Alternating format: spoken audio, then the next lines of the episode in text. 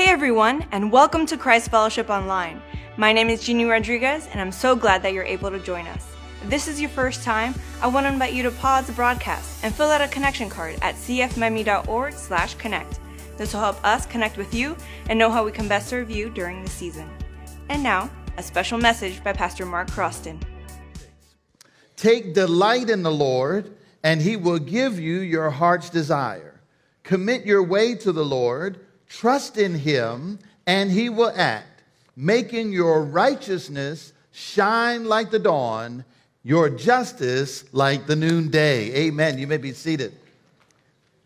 What a beautiful day it is. I want to thank uh, the band for leading us in worship. It's been so marvelous, uh, the expressions of love toward God on today. And it's my privilege to take uh, this opportunity to bring this series of messages on God's will uh, to its conclusion. So, uh, you've heard a whole lot of stuff about God's will. Uh, here's the final installation idea after everything you've heard, do what you want.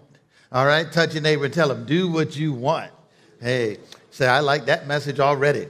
So, so let's bow and pray. Father, thank you so much for the power in your, the name of your Son, Jesus Christ. It really makes a difference in our lives. Thank you for the music that has inspired us to worship you today. Now, God, we pray that you would open up your word for our hearing. Speak to us afresh. Speak to us, God, we pray at the point of our greatest need. Make us better for having come here today. And allow these moments to give your name, which is worthy, glory, honor, and praise. And we thank you for this awesome privilege in Jesus' name. And all who know him said, Amen. Amen.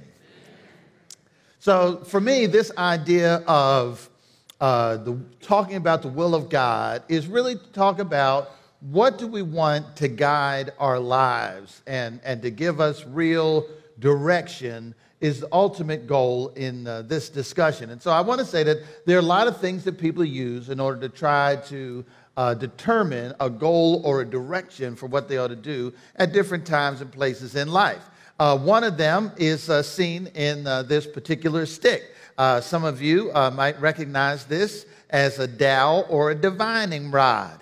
And so, back in the old days when they didn't have uh, water coming out of their faucets in the house, and they had to find water uh, or where to dig a well, they would use a stick like this, and they would believe that the water or the divine would cause the stick to bend to let them know where to dig the well for the water. So, uh, you might want to pick up one of these and try that.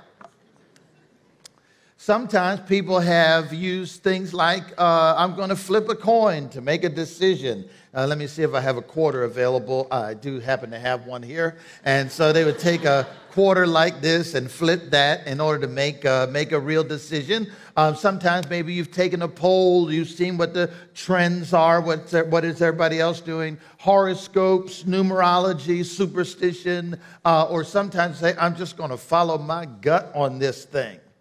In 2004, there was a movie called Flight of the Phoenix. In this particular movie, there were some oil workers who had to fly from one place to another. And they got into a plane and they began to fly across the Gobi Desert in Mongolia. We got to a particular place where there's a huge sandstorm and their plane crashed in the middle of the desert. So the movie is all about how do we get out of the desert without dying. And uh, so the team decided that they were going to try to take the pieces of the airplane that weren't too broken up and rebuild the plane in order to be able to fly out of the desert. Now, if we were there, that would have really been a challenge, wouldn't it? We'd have just died in the desert. Well, one guy decided that uh, that wasn't going to work. And so he said, I'm going to walk out of this desert. He said, I know that the place where we're trying to go is over in this direction. And so he said, I'm just going to walk until I get there. Well, the captain of the plane said, No, don't do that. Don't try that because you will die in the desert. He said, Why am I going to die? He said, Because one of your legs is longer than the other. And he said, You favor one leg over the other. And he says, If you don't have something out there to look at, uh, you're going to wander around in circles. And so he said, in the desert, all you see is sand in every direction. And so, without something in the distance to focus your eyes on and to guide your steps, you'll wander around in the desert, he said, and you'll ultimately die in the desert. Well, that's not just true for getting out of that desert, it's true for getting out of the spiritual deserts we find ourselves in that if you don't have something down the path that you can focus your eyes on that will help you to govern your steps, you too, we too can die in our own spiritual desert.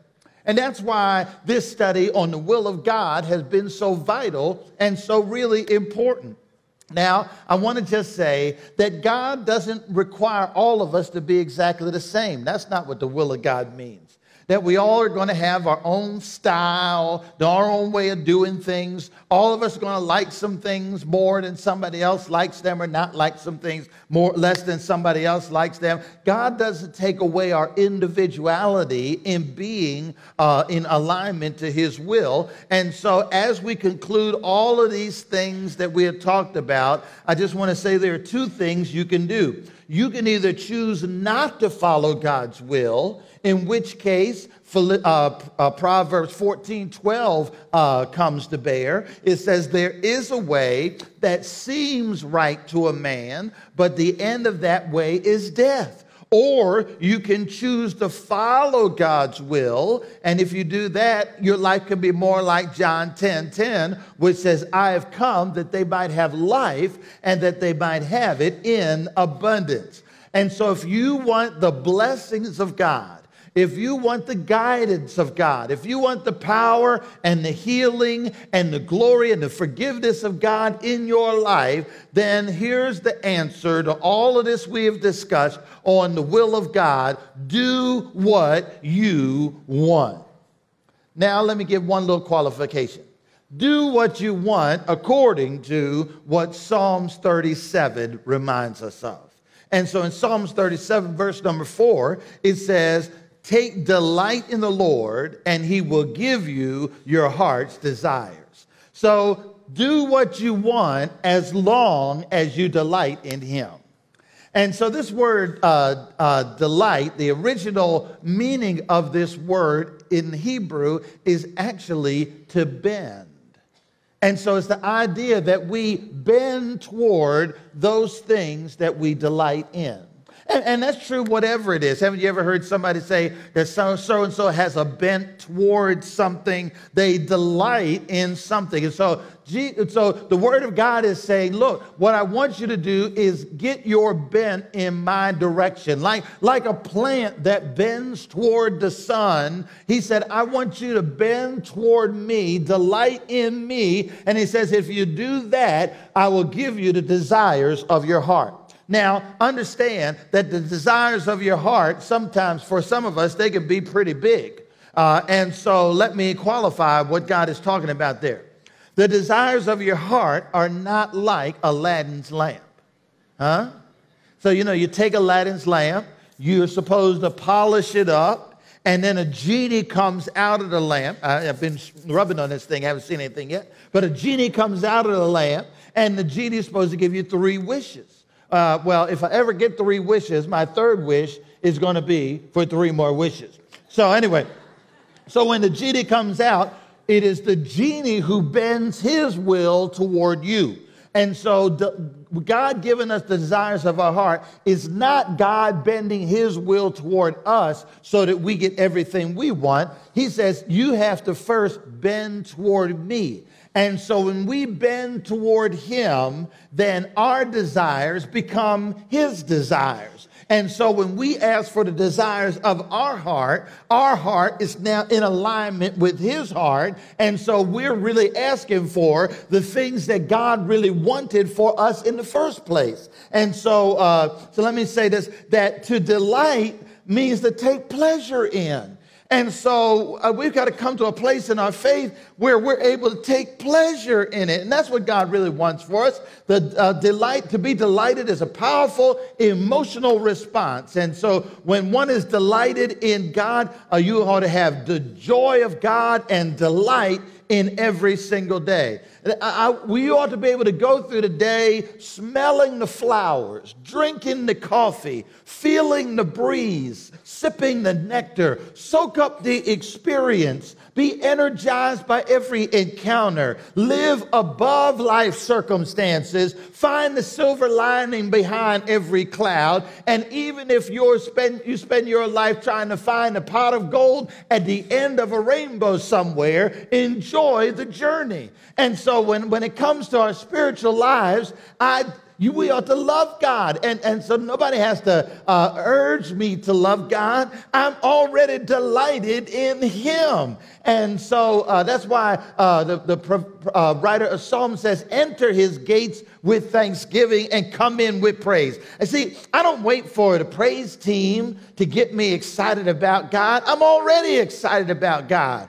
I don't have to come to church. I get to come to church. I don't have to pray. I get to pray. I don't have to praise Him. I get to praise Him. I don't have to give. I get to give. Why? Because I'm already delighted and excited about who God is. Delight yourself in the Lord, and you'll get the desires of your heart. So we cannot delight in what we don't know. So here's the problem and here's the solution reading and studying the Bible really helps us to know more about God. And sometimes the reason we have not yet delighted in Him is because we haven't fully known Him. Psalm 119 to 105 says, Your word is a lamp for my feet and a light for my path. And so, like, eh, there, when my kids were growing up, we had a, a, a rule at the kitchen table. And the rule was that you can't not like something until you've tasted it. Hmm? You know how kids are. So they'll, they'll just look at it, smell it, or you just told them about it. I don't eat that. Well, we, we, you couldn't do that. You couldn't decide until you taste it. You don't have to like everything. I mean, we're all going to like some things and not like other things, but you just couldn't decide until you actually had tasted it. And so when they would bring their friends over, uh, their friends had to abide by the rules of the table. And so they too had to at least taste it before they could decide whether or not they liked it. And so often their friends would go home and they would tell their parents, Oh, we ate such and such at the Croston's house. And their parents would come to us and say, How in the world did you get my kids to eat that? Because they never want to eat that at our house. And that's because you don't have the rule.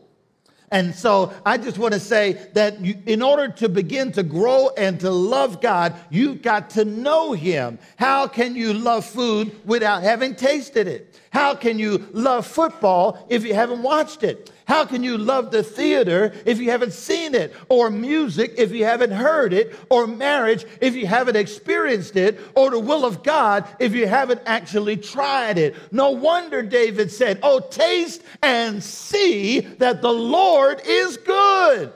And I tell you, he really is. And so, do whatever you want as long as you delight in him. Begin to bend toward him. Do whatever you want as long as you commit to Him. Look at verse number five. Commit your way to the Lord. Often, I believe we know more of God's will than we do. But we haven't gotten to a point when we really fully commit to what we already know. Let me see if I can illustrate this talking about an airplane. Like an airplane, we must reach our point of commitment. So, how many of you ever flown the airplane? Raise your hand. Ever flown? All right, good. So you can tell others who are around you. So, when you get in the airplane and buckle yourself in the seat, and the airplane gets to the runway, and the pilot pushes on those thrusters, and the airplane now goes down the runway. You get pressed back in the seat as the airplane goes faster forward, and when the airplane reaches 200 miles an hour, about, it is now at the point of commitment. At, at, the, at that rate of speed, the pilot can't now decide, oh, we're not going to take off because he will do more damage not taking off than he does taking off. And so once the pilot passes the point of commitment, the only choice he has is to get that baby up in the air flying. And, and, and, and now when it's flying, when, a, when an airplane is flying, that's when an airplane is fulfilling the divine purpose for which it was created. Now, here's the problem that many of us have made a commitment to God, but we haven't made a real commitment. We haven't gone to our real point of commitment. Huh? Like airplanes, we like, some of us are just hanging around the gate. You know, it's nice at the gate. Everything, everything is under control over here at the gate. And we don't even mind taxiing around the air, air, uh, know, airport, you know, taxiing around, looking good, styling and profiling. We look pretty good taxiing. But, but some of us have never truly gotten on the runway where your faith has to really take over in your life.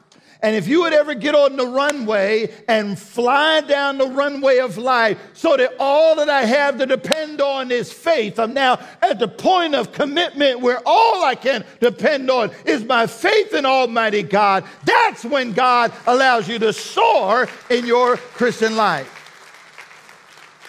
So he says, commit your way to the Lord. Com- you, we must commit our way of life. Huh? Not just a day, but the way. God doesn't want us uh, to commit just a day. When, most of us are pretty good. I can commit an hour or two to God every weekend. Uh, but the rest of the time is mine. Well, that's, that's not what this is talking about. God wants a full commitment from every one of us. Seven days a week, 24 hours a day, seven days a week, 365 and a half days a year, God wants, a quarter days, God wants that kind of commitment out of every single one of us. Uh, why is that? Because whenever it comes to real commitment, isn't that what you want too? We want a God that is fully committed to us. And if we want a God that's fully committed to us, He wants a people that are fully committed to Him. If you've ever been married or in a relationship, how many of you wanted somebody to marry you who's only going to be committed four days a week? Huh? Monday, Tuesday, Thursday, and Sunday. Those are your days. Uh, nobody wants that. You want somebody that's going to be fully, fully committed. A chicken and a pig. We're walking down the road one day and having a conversation. And so they were hungry. And so the chicken said, Well, let's have breakfast. I'm thinking about eggs and bacon. The pig said, For you, that would just be a passing task, but for me, that would be total commitment. But that's what God wants. He wants total commitment. Charles Blondin was born in France of a family of acrobats and tightrope walkers. And in 1859, he came to the United States to show off his uh, skills and stretched a tightrope across Niagara Falls. 1,100 feet across. It was 160 feet in the air. The tightrope was only three and a half inches wide. Charles Blondin went and walked across the tightrope, this mist of the uh, Niagara Falls uh, coming up, and the winds blowing, and the tightrope swaying. He walked across the falls on that tightrope. Then he said, That's not good enough. He went and got a chair and brought the chair out to the middle of the tightrope put one leg of a four legged chair on the tightrope, and they climbed up on top of the chair out in the middle of the falls of Niagara Falls. That is something. He said, That's not good enough. And he went back, and this time he got some cooking equipment, took his cooking equipment out to the middle of the falls, cooked himself a meal, ate his meal, and then went to the other side of the falls. When he gets to the other side of the falls, he starts talking to the crowd. He says, I am Blondin. The crowd said, Yeah, yeah, Blondin. He said, And I am great. Yes, yes, you're great. And I have crossed the falls. Yes, yes, you crossed the falls. And he said, I'm going back across one more time. Yeah, go back across. and then he said, Who will go with me?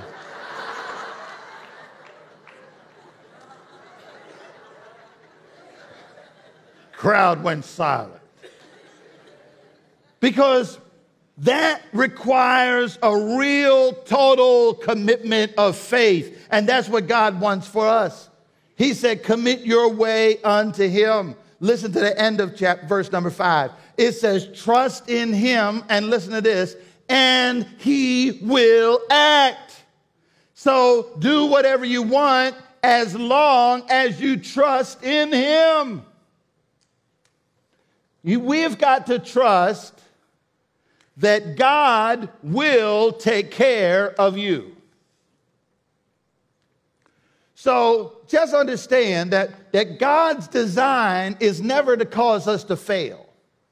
God's design is always to cause us to succeed and to prosper it is not just our reputation that's on the line, it's God's reputation on the line. And God says, I'm never going to let my name or my word fail. You can take that to the bank.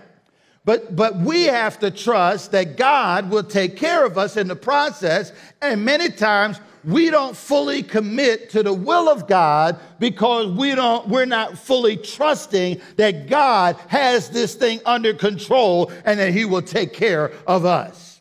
Well, let me go back to my airplane illustration. And uh, so one day we're flying, and uh, the flight was pretty smooth, everything went fine.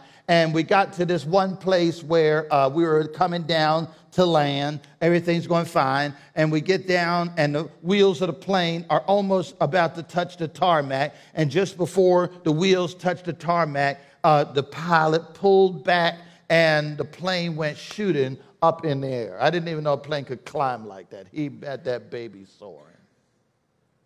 Well, the guy next to me turned. He said, What just happened?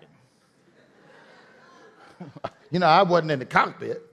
So, but I knew, but I had an answer. I said, I think we just missed a meeting with our maker.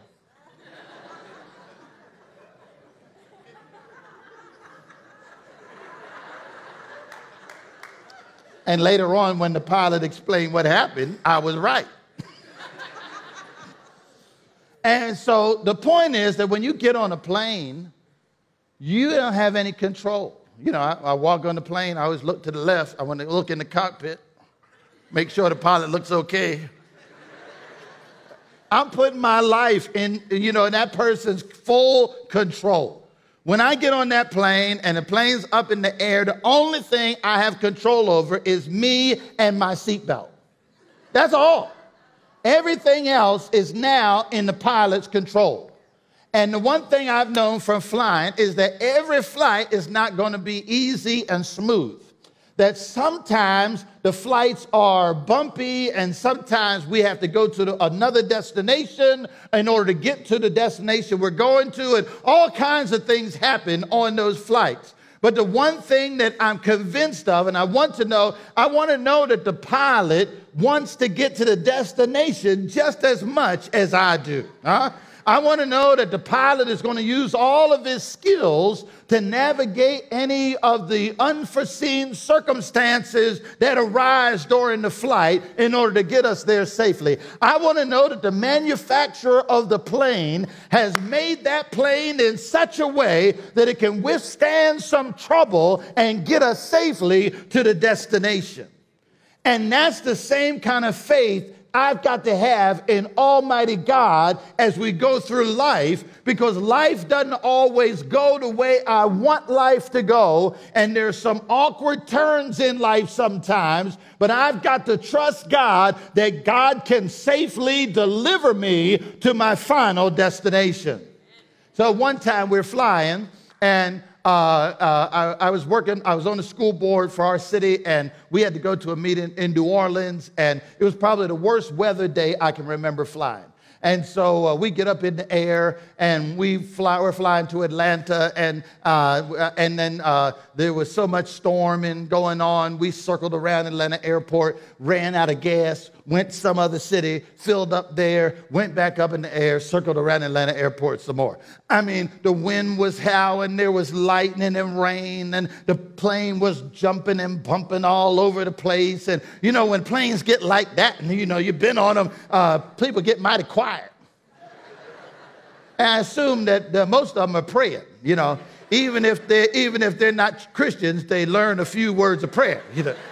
Lord, you know, we haven't talked in a while, but I really could use it right now. So, anyway, we're in one of those kind of moments, and uh, so uh, uh, the plane had just done some real fancy stuff, and uh, so one of the guys with me, and I'm not sure he ever went to church either, was about three or four rows behind me, he calls out in the middle of the quietness. Now, you know, you never do that on the airplane. You don't call out from one seat to another. But, but in the middle of the quietness, he calls out uh, across the seats. He said, Hey, preacher! I assume he's talking to me. So, uh, you know, it's quiet. Nobody else is doing anything. So I called back. I said, Yeah, what do you want? He said, We're out here in the middle of a storm. Aren't you going to do something?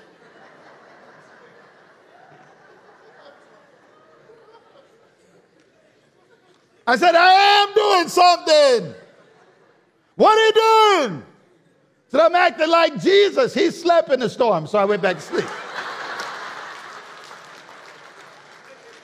One thing I know is that everything is in the God and the pilot's hands. And there's nothing I can do to change the circumstance in that moment. And some of you are, might be going through your own storms right now. You might have come into this place today uh, going through some kind of personal turmoil on, in your life, with your health, on your job, in your community, in your family, or in some other place in your life, and you're wondering, what can I do in the middle of this storm? Does God really love me? Because everything in my life seems to be falling apart and everything's topsy-turvy. You got to remember that Romans 8:28 says, on your worst day, all things work together for good for those who love the Lord and are called according according to his purpose. God is still working it out. So you got to trust in those times that God's way works. It really works. Proverbs chapter 3, verses 5 and 6 say, Trust in the Lord with all your heart, and do not rely on your own understanding. In all your ways, know him, and he will make your path straight. So here's our problem we're so focused on what makes us happy, sometimes we can't see the trees for the forest. You have to trust God for your fulfillment or satisfaction. Notice I did not say happiness. God is not as focused on your happiness as you are. We've kind of developed the current society where we think everything is about us and our happiness. And so if there's something that doesn't make me happy, that there must be something wrong with that because life is all about making me happy. Well, God is not as focused on your happiness as you are. There's some things that God wants to accomplish in and through your life that you're not always going to be happy about or happy even to do. There's some things I want to accomplish for my family that don't make me happy. Sometimes I got to discipline my children, doesn't make me happy. Sometimes I got to work more hours than I want to, doesn't make me happy. You know what I'm saying? And so, not everything in my life is designed to make me happy, it's designed to fulfill a greater purpose. And so, uh, there was one day when a young preacher was in my office, and we are talking about some decisions that he wanted to make. And I didn't think that the decisions he wanted to make for his life were in alignment with the will of God. And so his, his response to me was, Well, doesn't God want me to be happy? I said, Happy? Where'd you get the idea that God wanted you to be happy? I mean, you search the Bible for yourself. That's one thing you won't really find. Think about it. Was Noah happy to spend 365 days in a small boat that didn't hardly have any windows with a bunch of smelly animals? Was he happy? Was Abraham happy to leave a successful idol making business in the land of Ur, to walk 3,000 miles to Canaan and never even live in a house for the rest of his life? Was he happy? Was Moses happy to spend 40 years in the wilderness with a bunch of grumbling, complaining people? Was Daniel happy to lie down in the lion's den with some uh, hungry lions that had him on the menu? Was Shadrach, Meshach, and Abednego happy to go into the fiery furnace? Was Stephen happy to be stoned? Was Paul happy to be in prison? Was John happy to be in exile on the isle called Patmos? And was Jesus happy to leave his throne in glory, come down through 42 generations, to be born in poverty and obscurity, to walk dusty roads only to end his life at an early age, being convicted of trumped up charges and nailed to an old wooden tree? Was he happy to have thorns on his brow and a spear in his side and mocked until he died? Was he happy?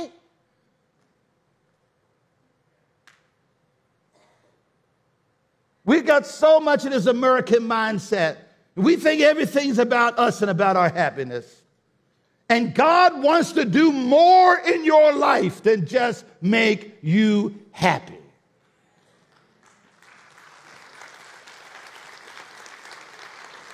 In John 17, on his way to Calvary's cross, even Jesus, even Jesus said, Look, Father, if there's some other way to accomplish it, let's find it. He said, Take this cup away from me, but nevertheless, not my will, but your will be done. So we have this way of giving God credit for something he doesn't deserve credit for. Uh, we make our decisions that make us happy, and then we say, oh, this was God's will.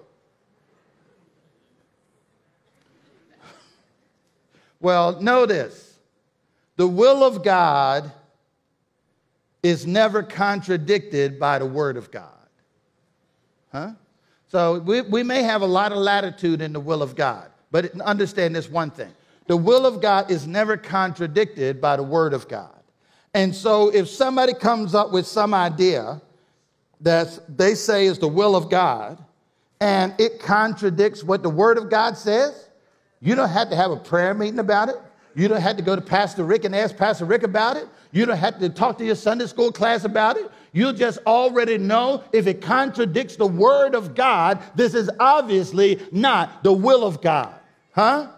And so you've got to trust that God's way works and, and trust that God is interested in your fulfillment. God is going to, you know, what I want in my life is to be able to get to the end of my days and not say that I was happy every day. I want to I want to look at the end of my days with a sense of fulfillment and contentment and know that my life has been worth living and I've done something worthwhile with my days and that I end my days with joy. That's what I really want in my life. And that means that sometimes there are going to be some hard moments there are going to be some difficult decisions and maybe even some bitter times in order to get me there.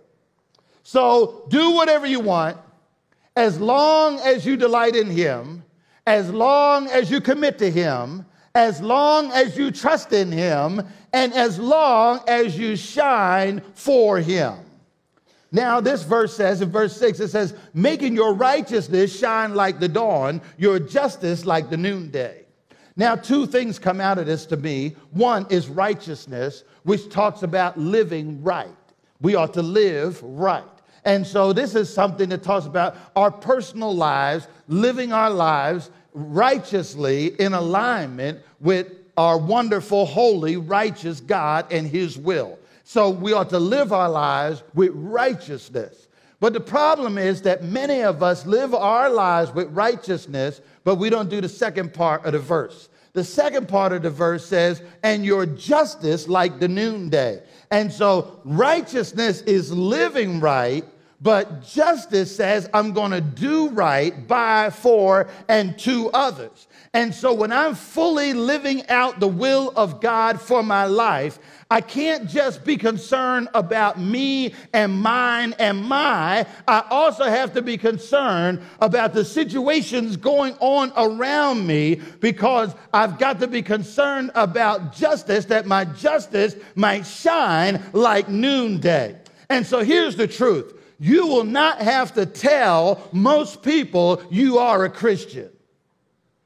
So if you get in a crowd and every time you're in the crowd, you got to tell people, hey, I'm a Christian, then maybe there's something wrong. Others will notice as they see your shine. Last week, Pastor Rick reminded us and encouraged us to be the light. And this text uh, uh, doubles down on that same idea that you have a shine that will come to your life when you're walking every day in the will of Almighty God. And let me see if I can uh, bring this to a conclusion with a personal story. So, I grew up in the city of Philadelphia, and since eighth grade, all I ever wanted to be was a computer science engineer. I was in uh, an assembly, a careers assembly, and in the assembly they showed some slides, and two of the slides on that day had uh, computers in them. And I decided in that dark auditorium that day, I was going to be a computer science engineer. I wasn't one of them kids that changed their mind every semester, every year uh, from eighth grade, ninth grade, 10th grade, 11th grade, 12th grade, all I wanted to be was a computer science engineer. I went to the University of Pennsylvania's Moore School of Engineering because I wanted to be a computer science engineer. And in my junior year, almost, almost uh, up to my goal now, uh, God speaks to me and says, Look, I got a different plan for your life. God expressed his will for my life that he wanted me to be a gospel pastor and preacher. I told God, I said, uh, You never made a mistake before, but you sure making one now. I said, I am not your man. I said, I'm, I'm an engineering type. I really don't like people all that much, and I certainly don't like talking in front of crowds. God told me, I've designed you. I, didn't, I couldn't see it. I didn't know it. But it said, I've designed you to be a gospel pastor and preacher. And I told God, okay, I submit to the will of the Almighty. I said, I'm going to go to work for the IBM Corporation.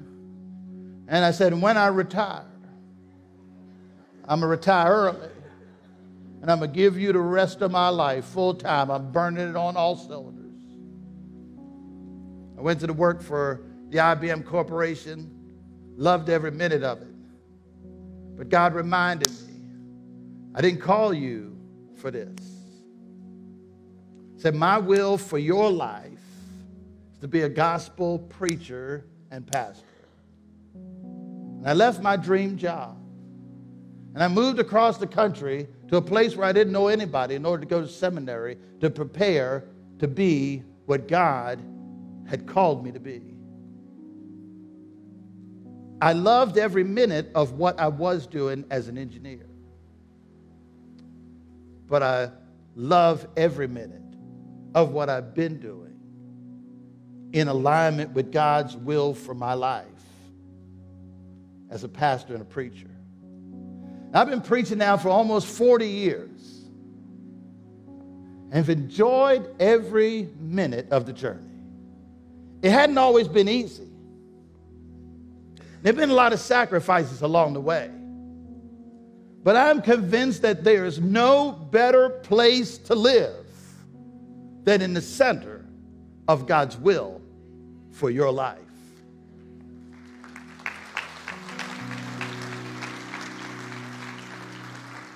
And sometimes the decision to align your life with God's will, sometimes it means there's got to be some big changes in your life. And sometimes to be in alignment with God's will means there got to be some little changes in your life. But whether the changes you need to make are big or small, just let me remind you this one last thing. To delay is to disobey. This is one thing I learned by putting it off those years at the IBM Corporation. To delay is to disobey. In the book of Mark, chapter 1, starting with verse number 16, Jesus walking down by the seaside and he sees Simon and Andrew fishing and he calls them and says, Follow me. And the scripture says, immediately they followed him. And I know how uh, our skeptical minds work. Well, how immediate is immediate? And that's why there's a second story right behind it. It says he went a little bit farther down, and there he saw James and John, the sons of Zebedee, and he said, and he called them to follow him. And he says they left their nets and their daddy and the men in the boat, and immediately they followed him. Why? Because they knew that whenever you sense you really know God's will in any particular area of your life, to delay is to disobey. You parents understand this. There was a time when you were talking to your kids and they were doing something, and you told them what you wanted them to do. And then your kids kept doing what they were doing before you talked to them. I wasn't there, but I know exactly what happened. Something inside of you rose up you said, Did not I tell you to do thus and so? Why did that happen? Because you knew that to delay was to disobey. And if that's true for our earthly children and our earthly parents, how much truer is that for our spiritual lives and our heavenly parents? And so today, if you hear his voice, Today, if you sense God is speaking to you about any area of your life, there are things that all of us need to drop off and stop doing and let go of today. And there's some things we need to grab onto and start doing in order to be in alignment, to bend our lives in alignment with the will of God. Let's bow and pray. Father, now we thank you in the name of Jesus. Thank you for your mercy, for your power, for your wonder, for your grace. Thank you for your will that leads us to everlasting life. It's difficult for us to get our will out of the way. So we pray, consecrate us now to your service, Lord, by thy power of grace divine. Let our souls look up with a steadfast hope, and our will be lost in thine. This is our prayer. In Jesus' name, amen. If you'd like to take your next step as a believer, we want to hear about it. Let us know by filling out a connection card at cfmiami.org slash connect. We want to thank you so much for joining us, and we'll see you next time.